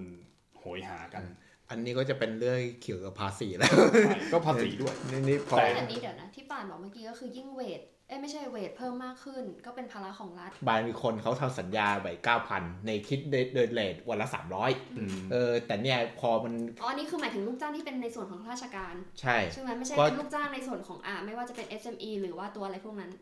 ไม่นี่ด้วยอืม ด้วยกันหมดอะด้วยกันหมดเอาดูอย่างพีวีอะยกตัวอย่างอืมเขามีเงินเดือน9,000บาทอืมคิดจากฐานวันละ300บาทใช่30วันเป็นอืม9,000แต่สมมุติว่าขึ้น450เขาจะได้หมื่นสองไหมอืมถ้าตามร้านคือต้นได้แต่ร้านจะขาดทุนอ่า มมากขึ้นจะแต่บาทต้นทุนมากขึ้นอ่าแต่แต่สมมติว่าถ้าคนที่เป็นนายทุนบอกเฮ้ยเราไม่ได้ทำสัญญากันแบบนั้นนะเราทำสัญญากันว่าเดือนละ9,000บาทอืมแต่เราไม่ได้บอกคุณเลยว่าเราคิดตาม300เพราะฉะนั้นเนี่ยมันขึ้น450ก็ไม่ใช่ปัญหาของผมไงอืมเพราะสัญญาเราบอกเพราะสัญญาเราบอกเขาจ่าย9,000ผมไม่รู้คุณวิธาจะบอกว่า450หรือคุณเศรษฐาจะบอกว่า600ไงอ๋อ ถ้าคนนี้นี่ผมว่าผมก็ไม่แน่ใจว่ารัฐนึจะกออกปะขึ้นให้หรือเปล่าไม่ได้ไงผมถึงถามว่าสมมุติว่ามันไม่ได้อะพอคุณมีนโยบายขึ้นค่าแรงอะ แล้วคุณมันทำไม่ได้ คุณจะมีปัญญาอะไรไปทำอะไรเขาเพราะอย่างเช่น ผมปอตรีใช่ไหมอืมผมปอตรีแบบถ้าสมมติแบบมีการคือค่าแรงปอตรีอ่าสองหมื่นห้าสองหมื่นห้าแบบคุณลุงอิงบอก ใช่เออสมมุติเอานโยบายเพื่อไทยนะไม่เอาก้าวไกลเพราะก้าวไกลอืมจะไม่มีไม่มีอ่าไม่มีไม่มีรายเดือนเออโคแต่ขอสมมุติแบบนะก็จะถามว่านี่ผมเซ็นสัญญาไปแล้วรายปีไหมนี่ผมต้องฉีดสัญญาแล้วเซ็นใหม่หรือเปล่าเออสรุปผิดสัญญาเขาก็ไม่จ้างเขาไล่ไม่คุณจ้างใช่ป่ะเพราะฉะนั้นมันใช่มันเลยเกิดเกิดคืออันเนี้ยมันไม่ใช่ตรงแค่เรื่องของหนึ่งรัฐจะเก็บภาษีได้ไหมสองอืมคือรัฐจะขึ้นอันนี้แล้วรัฐมีกลไกอะไรไปควบคุมว่าหน่วยงานของรัฐอืมขึ้นจริง ไม่ใช่แค่หน่วยงานของใช่รัฐด้วยถูกซ้ำหน่วยงานอื่นแต่หน่วยหน่วยงานของหน่วยรัฐอื่นนี่ไม่ไม่น่าเป็นหัวเท่าหน่วยงานแล้วคือถ้ารัฐยังขึ้นเงินเดือนของตัวเองไม่ได้อะก็ไม่ต้องพูดถึงหน่วยงานอื่นแล้วอะที่จะไปขึ้นที่อื่นได้ยังไงแล้ว แล้วคุณใช้เงินเท่าไหร่ในการ ซึ่งเพราะฉะนั้นเนี่ยผมคิดว่านโยบายของเพื่อไทยๆอืมที่หนึ่งหมื่นบาททุกคนอะ มัน safe กว่าอืมมัน safe กว่านโยบายพวกนี้หลังๆมาเพื่อไทยไม่พูดหกร้อยแล้วนะใช่พูดหมื่นหนึ่ง เพราะรู้ว่าหมื่นหนึ่งมัน safe กว่าเพราะคุณจ่ายทีเดียวแล้วคุณก็บอกว่าคุณจบแล้วอืมใช่ผมไม่ได้สัญญาอะไรกับคุณเพิ่มเติมใช่แต่ถ้าเกิดว่าคุณไปบอกว่า 450 หรือ 600 นั่นหมายความว่าคุณต้องจ่ายเขาทุกเดือนใช่แล้วหกร้อยนี่มันจะมีปัญหาอีกหนึ่งคือถ้ามันไม่โตตามแผนใช่เออมันก็จะไปถึงหกร้อยไม่ได้ แล้วคุณก็จะขาดทุนอืมเหมือนจำนำข้าวใช่อันนี้ผมไม่อยากจะพูดเรื่องเก่า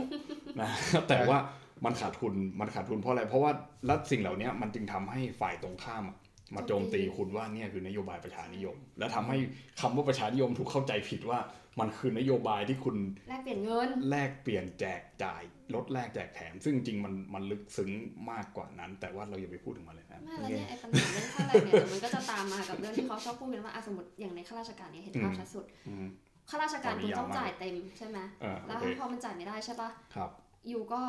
ลดจำนวนข้าราชการลงแล้วไปเพิ่มเป็นลูกจ้างไปอะไรที่มันไม่อืมมั่นคงก็คือเป็นสัญญาจ้างเป็นอะไรอย่างเงี้ยและลดเงินเดือนด้วยใช่คุณไม่จำเป็นจะจะมีมีต้องไปจ้างเขานี่คือในแง่มุมของรัฐนะฮะใช่ท่านมันมันหนีไม่พ้นเพราะอะไรเพราะเราไม่ได้แก้ปัญหาที่ต้นเหตุ โดยการที่คุณไปไปหาตังค์มาเพิ่มอะอืมถ้าพูดภาษาเงินมันมีเท่าเดิมจะแบ่งยังไง คุณพูดภาษาก็คือคุณเค้กมันยังก้อนเท่าเดิมอะอืมเพราะฉะนั้นเนี่ยเค้กมันมีก้อนเท่าเดิมมันก็ supply ให้กับคนที่เป็นแรงงานใช่ในประเทศได้เท่านี้ ต่อให้คุณจะเพิ่มเงินคนที่อยู่ คุณก็ต้องไล่คนบางคนออกเพื่อที่คุณจะใช้เงินเพราะเงินมันมีเท่านี้จริงๆถ้าเกิดว่าคุณไม่มีนั้นคุณก็ต้องไปทำไงคุณก็ไปกู้มา กู้มาคุณก็ติดหนี้อีก ก็เป็นภาระต่อไปอย่างแล้วเงี้ยถ้าเกิดคุณไม่หาเงินเพิ่มคุณก็ไม่สามารถปลดได้มันก็วนใช่อยู่ดีแล้วแล้วเงินที่มันจะเข้ามาจากเข้ามาเนี่ยเพื่อที่จะทำให้กำไรหรือเซอร์พัสมันเพิ่มมากขึ้นเนี่ยอ่าคุณคุณจะทำไงอะก็คือมีอยู่ทางเดียวที่มันจะเพิ่มจริง ๆ แบบเน็ตเน็ตๆเลยเนี่ยก็คือคุณต้องไปเอาเงินมาจากต่างประเทศอืม ก็คือคุณต้องส่งออก ถ้าคุณไม่ส่งออกคุณไม่มีตังค์หรอก ถ้าคุณขายกันอยู่ในประเทศมันก็วนอยู่ข้างในคำถามคือจะส่งอส่อกงออะอกไรอะไรหนึ่งแล้วสองใช่ถ้าเปิดจะเป็นฐานให้ต่างชาติมา invest ค่าเราแรจะงขนาดนี้เอาใครอะไรจะเอาใครจะเอาอะไรเราจะเอาอะไรไปล่อหลอกในเมื่อนี่ก็บอกแล้ว comparative advantage มันเสียไปแล้ว FDI อะผมบอกให้มันแค่ มันแค่กัญชา คือคุณสูตรแป๊บหนึ่งอะ คุณรู้สึกดีแป๊บหนึ่งอืม พอคุณสั่งปุ๊บคุณรู้สึกว่าร่างกายมันเสียไปอืมคือคุณถูกสูบทรัพยากรออกมาใช้ มันคืออะไร FDI มันคือการที่คนอื่นมาลงทุนในประเทศเรา แล้วเอาทรัพยากรคนในประเทศเราไปใช้เพื่อผลิตของเอาไปขายที่ต่างประเทศนั่นก็คือการปล่อยที่ให้เขามาไอ้นี่แหละใช่ เหมือนกันชายคุณสูบเข้าไปคุณรู้สึกดีอยู่แป๊บหนึ่งแต่มันมันสูบทรัพยากรส่วนอื่น คุณเข้ามาแล้วคุณคุณบลิสคุณแบบรู้สึกดีฟินมากในใน แป๊บหนึ่งอะแป๊บหนึ่งที่ลิตรมันอยู่ ที่ลิตรมันอยู่แล้วพอลิตรมันหายไปคุณรู้สึกโทรมใช่ เพราะมันถูกใช้ไปเยอะแล้ว ปัญหาคือเราต้องถ้าจะเอา SDI อยู่ เราก็ต้องถามว่าเราจะเอาเราจะเอาประโยไงชน์จากเขามาได้มากน้อยเราจะเอาใครแล้วอืมเราจะเราจะขายอะไรให้เขาเอ FDI มันเก่าไปแล้ว ซึ่ง จริง เอ่อเราก็จึงต้องคิดไงว่าเราจะทำอะไรที่ที่ ที่มันเป็นแบบเนี้ยแล้วเราสามารถหากำไรให้กับประเทศเราได้ ซึ่งๆตอนนี้ประเทศไทยจะหากำไรจากอะไรได้บ้างเอานะในเอาก็นี่ไง เราไปสำรวจดูสิ สมมุติว่าเราเราคุยกันมาชั่วโมงหนึ่งเนี่ยนะ วันเนี้ยเราเราใช้เวลาไปเยอะมากเลยนะโอ้โหในการถกเถียงกันมาจนถึงจุดนี้นะ สมมุติเราเราตีต่างว่าเราเห็นด้วย สมมุติว่าเราตีต่างว่าเราเห็นตรงกัน ซึ่งเอาเราอาจจะไม่เห็นตรงกันก็ได้ว่า เราจะต้องไปหาอะไรสักอย่างเพื่อที่จะดูดเงินมาจากต่างประเทศทำให้เซอร์พัสเราสูงขึ้นทำให้คนในประเทศเราอยู่ดีกินดีเนี่ยนะ ยังไม่ต้องพูดถึงสวัสดิการนะอะเอาแค่นี้ก่อนนะ มีนโยบายพักไหน ที่อยากให้ทำอย่างนี้บ้าง ตอนนี้ที่เออเท่าที่ดูมาเนี่ย ที่อ่านมาไม่มีอืมยังยังไม่ชัดมากสุดก็ FDI แค่นั้นนะคือส่วนใหญ่ก็จะพูดเรื่อง FDI อยู่นะถูกแล้วถ้าพัฒนาอุตสาหกรรมประเทศมีสองพาร์ทคือพลังประชารัฐกับก้าวไกลอ๋อแต่ก้าวไกลเป็นรถไฟฟ้า EV รถใช่รถไฟฟ้ารถไฟรถเมล์เออรถไฟฟ้ามันก็เข้ EV กับคุณนี่แหละธุรกิจธุรกิจไทยสมิธ อะอืมเมย์อีวีผลิตเอง รถไฟฟ้าผลิตเอง เอาจะไปสู้จีน สู้อะเทสลา สู้อะไรได้ไงมานั้นก่อนเราก็ต้องทำแบบ protectionism นะแล้วก็อ่ามีมีการแบบยกกำแพงภาษีมากขึ้น โอเค คือไม่ให้สู้คือพูดง่ายๆคือ protectionism อะ เหมือนโปรตอนน่ะนะของของปล่อยนะอ่าแต่โปรตอก็ไม่ได้เวิร์กใช่ คือโปรตอนคนในประเทศใช้เยอะแต่มัน ส่งออกนอส่กงออกไม่ไม่ได้ได้เป็นแล้วมันมีกำแพงภาษีในรถนำเข้านอกก็จริงอะ แต่เราไม่เห็นว่าโปรตอนมันจะเป็น อันนี้ก็พูดแบบอ่าไม่ได้มีแฟกต์รองรับมากขนาดนั้น แต่เท่าที่เห็นคือมันไม่ได้เป็นธุรกิจที่ทำกำไรให้กับประเทศขนาดนั้นกูจะซื้อไหมลบเมย์อ่านะไม่ได้เมย์นะไม่ได้เป็นลบลบใน EV ไม่ลบลบในนะ EV เพราะเหตุผลว่าเหมือนแบบบอกว่าลบธรรมดาอะเดี๋ยวตัวก่อนไทยสมัยก็ทำไม่ไม่ได้ดีโอเคถ้าเราตั้งจากพื้นฐานที่ว่าเราจะทำไอตัว Product อันเนี้ยอืมรถเมย์ EV ส่งออกครับหนึ่ง อาเซียนขับพวงมาลัยเดียวกันไหมแล้วมันจะต้องมีเปลี่ยนแปลงอะไรยังไงใช่แล้วคือใช่รูปแบบใช่รถใช่เราไปใส่นู่นแล้วไหนจะฐานเอ่อสเตชันในการชาร์จไฟครับเราจะขายเป็นแพ็กเกจหรือเราจะอะไรแล้วคือ เพื่อเขามองแล้วเขามองมันคุ้มค่าในการเปลี่ยนระบบสาธารณะของประเทศเขาไหมแล้วประเทศเขามีระบบสาธารณะที่ดีกว่าบ้านเราอยู่แล้วหรือไม่เออเนี่ยอืมอันนี้มองในแง่การตนี่ลาดมองขในองแง่ประการเทตศลาด international marketing ยอก็ไม่รู้ได้หรือเปล่า อะใช่อันนี้ไปคิดกันเอันนี้ก็ต้องมาดูเดี๋ยวเดี๋ยวหาว่าผมไปหาว่าไอเดียคนอื่นโง่อีกก็จะไม่ดี เอยที่สังเกตอะถ้าตั้งรัฐบาลไม่ได้ เอ้ยถ้าตั้งรัฐบาลได้นะครับไม่ไม่ขอบอกว่ารับตั้งไม่ได้นะเพราะตั้งไม่ได้ก็คือเหมือนเดิมครับถ้าตั้งได้ก็คือ ผมว่าก็คือยังไม่ได้แบบนี้นโยบายเศรษฐกิจที่แบบหันหน้าไปขนาดนั้นอืมผมมองว่าไอ้ตัวรัฐบาลเนี้ยที่จะเกิดขึ้นถ้ามันเป็นเพื่อไทยก้าวไกลอยู่นะอืมเออก็จะแค่ล่างกฎกฎระเบียบใหม่อืมขึ้นมาแล้วเสร็จแล้วปุ๊บก็เลือกตั้งใหม่ แล้วไอ้ตอนเลือกตั้งครั้งต่อไปอะจะไป ไอ้การเลือกตั้งที่ตัดสินว่าเมืองไทยจะหันไปทางไหนอืมอืมนะคือตอนนี้เนี่ยคุณกำลังบอกว่ามันยังอยู่ในขั้นขั้นเริ่มแรกขั้นทีตามมโทโรตั้มลำต้องบอกอย่างเนี้ยโปรโลกอยู่เพราะเพราะเหตุผลคือถ้าสมมุติเราเปรียบเทียบรัฐบาลของเออท่านพลเอกประยุทธ์นะครับอืมเป็นแบบกำลังเลี้ยวไปทางหนึ่งปุ๊บอืมตอนเนี้ยเขาพยายามจะถ้า เป็นทางที่เอสองพักเนี่ยคือก้าวไกลเพื่อไทยอะคือพยายามตั้มรังให้เลี้ยวไปอีกทางหนึ่งอ๋อเลี้ยวนี่คือถอยหลังไหมประยุทธ์เนี่ยน่าน่าจะเลี้ยวถอยหลังมากกว่านะแต่นั่นนั่นคือถ้าถ้าถ้าเปรียบเป็นเลี้ยวถอย ถ้าเปรียบว่ารัฐบาลคอสชคือถอยหลังเนี่ยอืมนี่คือแบบพยายามจะกลับมาเดินหน้าอีกทีหนึงแต่ไม่รู้จะกลับไปทางไหนเออใช่อ่าวันเนี้ยหันหันกี่องศาอะไรประมาณนั้นปานนั้นนี่ยังไม่รู้หันก็ซ้ายหรืคืออหันขวาอะไรอย่างงี้ถ้าตั้มได้คือบอกว่า เอ้ยจะจะต้องตั้มรับให้กลับมาตมก่อนครับ แล้วหลังจากเนี้ยจะค่อยบอกว่าเราไปทำไหน อืม โอ้ยากจังเลยซึ่งซึ่งตอนนี้มันมันอาจจะยังมองเห็นภาพตรงนี้ ไม่ไม่ค่อยชัดเท่าไหร่ แล้วก็ผมคิดว่านี่คือความเห็นส่วนตัวของผมนะนะครับว่าเอ่อทำไมนโยบายในลักษณะที่เราพูดกันเนี่ยอืมว่าจะทำให้คนมันอยู่ดีกินดีในลักษณะที่ว่ามีเซอร์พลัสมากขึ้นมีมีเงินเข้ามาเยอะมากขึ้นเนี่ยนะฮะทำให้เราซื้อเช็คแช็คได้ในหนึ่งชั่วโมงเนี่ยนะฮะ ทำไม มันถึงจ่ายค่าแรงเราในลักษณะนั้นไม่ได้เนี่ย ผมคิดว่าหนึ่งก็คือมันหาเสียงไม่ได้ อ่า มันมันหาเสียงแบบนี้ไม่ได้ มันหาเสียงแบบที่ว่า คุณจะทำอะไรออกไปขายต่างประเทศเพื่อให้ประเทศเราอะมีกำไรมากขึ้นนะหนึ่งมันหาเสียงไม่ได้ เพราะว่าหนึ่งเนี่ยต่างชาติจับตาดูอยู่ ถ้าคุณพูดตรงนี้ออกมาเหมือนกับคุณไปพูดความลับที่คุณทำอะอืมแล้วต่างชาติเผยเขาเผยเขาจะเห็นว่าเฮ้ยไอ้นี่มันหวังจะเอาประโยชน์จากกูดีกว่า กูไม่คบมึงละอะไรประมาณเนี้ยนะอันนี้นี่คือหนึ่งมันพูดมันพูดไม่ได้อยู่แล้วนะถ้าเกิดว่าคุณหวังว่าจะเป็นรัฐบาลจริงๆไอ้ตรงนี้คุณต้องเก็บไปเลยอืมนะครับสองก็คือ พูดไปแล้วใครจะฟัง เอาประชาชนในบ้านเราเนี่ย คือ คุณไปพูดสมมุตินะ คุณนึกภาพคุณเป็นด็อกเตอร์สุภวุฒิสายเชื้อขออนุญาตที่เอ่ยนามท่านนะครับ หรือคุณเป็นคุณไหมสุริกัญญาอะไรอย่างเงี้ยนะตัวเต็งเศรษฐกิจการคลังอะไรประมาณเนี้ยอืมอยู่ดีๆคุณพูดขึ้นมาว่า เดี๋ยวเราจะทำธุรกิจ อุตสาหกรรมส่งออกสร้างถุงอ่ยาง สมมติสมมติ สร้างถุงยางที่มันมันมันบาง และต้นทุนมันแค่บาทเดียวเองคุณรู้ไหมเอาเอายางใต้สมอมย่างติเงี้ยเหรออ่าใช่ขายแม่งสี่สิบาทกำไรสี่สิบเท่า ส่งออกไปมาเลเซียอย่างเงี้ย คุณหาเสียงแบบเนี้ยมันไม่มีใครฟังคุณหรอก มันไม่ตื่นเต้นเล้าใจ มันต้องทำยังไง เราจะชนแม่งทุกคน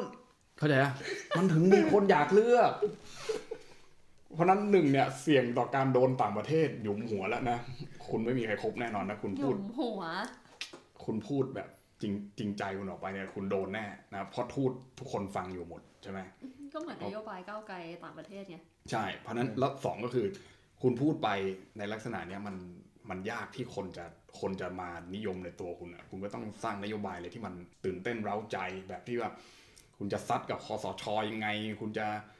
อะไรยังไงเกี่ยวกับเรื่องการมีเมืองอะไรตู่เงี้ยไม่มีเราเออมีลุงไม่มีเรามีเราไม่มีลุงอะไรประมาณเนี้ยนะอืมซึ่งเพื่อไทยยังพลาดเลยกับจุดเนี้ยซึ่งไม่ได้ชัดตรงเนี้ยว่าลุงไหนลุงหนึ่งหรือลุงสองอืมแล้วเอากี่ลุงหรือเอาไม่กี่ลุงอะไรเงี้ยลุงหนูเอาไหมอะไรเงี้ยลุงไม่เยอะเออลุงมันเยอะเหลือเกินไม่รู้ญาติเยอะคือในขณะที่ก้าวไกลบอกมีลุงไม่มีเราลุงไหนก็ไม่รู้อะ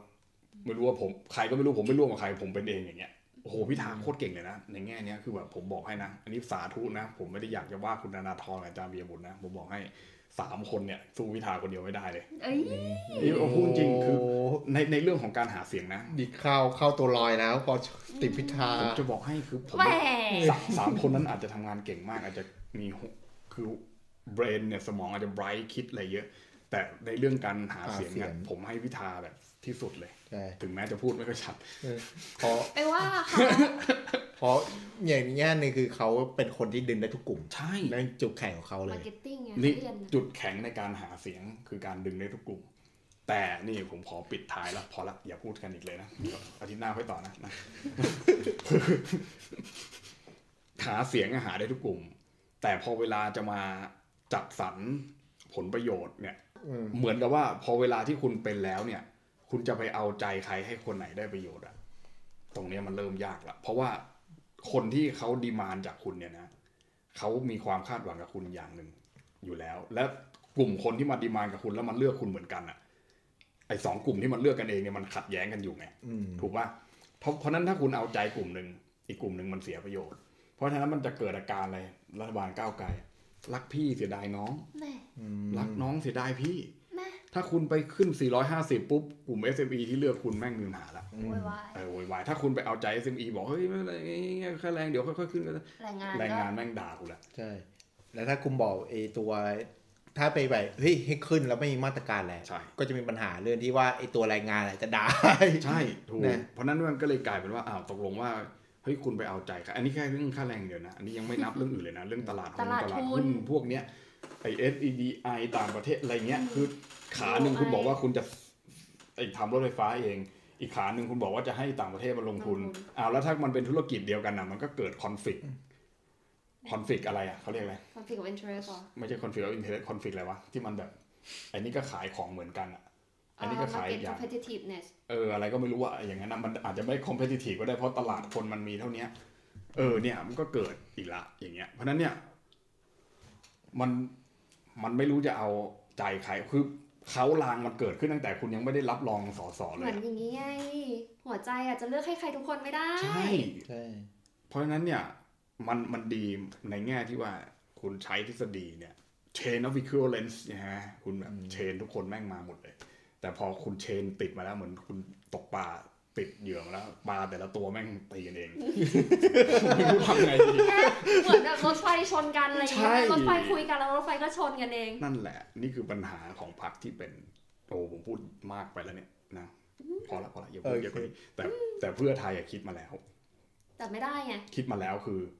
ผมผมเดานะรอบเนี้ยคือคิดมาแล้วในในแง่ที่ว่า คุณโยนไปเลยหมื่นหนึ่งจบ ผมไม่สนว่าคุณจะเป็นนายทุนเป็นลูกจ้างเป็นนายทุนน้อยทุนใหญ่ทุนหาอะไรไม่รู้ว่าคุณมีชื่อในทะเบียนบ้านใช่ไหมผมโยนให้คุณเลยคนละหมื่นคิดมาแล้วด้วย เท่าไหร่คูณไปกี่แสนล้านของมันอะแล้วก็กู้มาเท่านั้นอะผมโยนให้พอละแล้วไม่ต้องมาคุยกันอีกนะใช่แล้วคุณเอาตังค์ไปใช้ขอไปทำอย่างอื่นนะเออเพราะนั้นเนี่ยมันไม่ตีกันแน่นอนเพราะทุกคนแม่งได้หมดใช่แต่ปรากฏว่าไม่ได้ไงกลายเป็นว่า เออก็เลย ก็ดวงดีนะรอบเนี้ยอืมความจริงคิดว่าถ้าเกิดดวเพื่งอไทดียได้เป็นถูกหวยรอบนี้มากก็อาจจะแบบ กลุ่มขมับอยู่นะเออคือแต่อันเนี้ยดวงดีถูกหวยมากเพราะว่าเนื้อหอม ใช่อ่าเพราะแกที่สองเลยว่าเออมีอำนาจต่อรองมากกว่าอันดับหนึ่งอีกอ่าอืมว่างๆก็ไปดูบอลอะไรอย่างเงี้ยเพอๆคือรัฐบาลทั้งหมดอะเออรัฐบาลทั้งหมดคือถ้าจะเป็นรัฐบาลเพื่อไทยอะแต่มีนายกไปก้าวไกลเออเออถ้าถ้าแบบนี้เลยเออหรือหรือหรือก้าวไกลไม่เอาก็ไปอยู่คนอื่นก็ได้อืมใช่ไหมเออผมว่าไอ้ที่ไปหาคุณอนุทินอะอะอะ ก็ไม่อะบอกว่าจะจบบอกว่าจะจบผมว่าไม่ได้ไม่ได้ดีลหรอกจริง ๆ นะนี่เชื่อจากใจเลย ไปเพื่ออะไรรู้ป่ะ อันนี้ส่วนตัวคิดนะ อย่าเอาไปคิดจริงจังนะไม่ได้รู้วงในเลยนะ คือผมว่าไปขู่เลยโอ้โหใช้คำนี้เลยนะ ไปขู่ว่า เฮ้ย อย่าเรื่องเยอะอืมเอออย่าบอกแวร์อย่าบอกแวร์เออ คือ คือไม่มียูอะไอก็อยู่ได้ เออ ก็คือเขาก็อาจจะไม่ถูกได้ป่ะอะไรกันหรคืออกคือจริง ๆ ไม่ได้แค่ถ่ายคุภาพออกมาใช่ด้วยกัแค่นอะแค่ถ่ายรูปร้อนแล้วแค่เนี้ยแหละมันก็จบแล้วว่าแบบ เออ เห็นป่ะว่าคุยได้นะ แต่ยังไม่ได้คุย แต่ถ้าอยากจะคุยก็ทำได้เพราะนะเออเพราะเราคุยกับเธออยู่ไงเออแต่ถ้าเธอไม่เอาเราอะเดี๋ยวเราคุยกันเอโอ้นี่เรามีตัวเลือกเยอะใช้แยะภาษา นี่ใช้ภาษาแบบหมอชนน่านไหมคู่แต่งงานนี่นั่นมันดัดดี้ไม่ใช่เหรออืมที่เขาบอก MOU อ๋อเหมือนแฟนดัดดี้ไม่ต้องคุยหรอกอันนี้มันต้องคุยคุยผู้หญิง ทอมครูซของเรานะครับโอเคครับ เป็นนักเราบินว่าน่าปิจะดเถอะน่าจะพอแค่นี้เถอะนะครับ เดี๋ยวจะพาดพิงคนอื่นไปเยอะเป็นเป็นการพูดเรื่องค่าแรงขั้นต่ำที่ไปไกลมากอ๋นะออันนี้มันเชื่อมโยงกันไงใช่ไหมทุกวันนี้เราเห็นว่าเห็นไหมเราเห็นต่างเราอยู่กันได้ นี่คือสังคมประชาธิปไตยสาธุ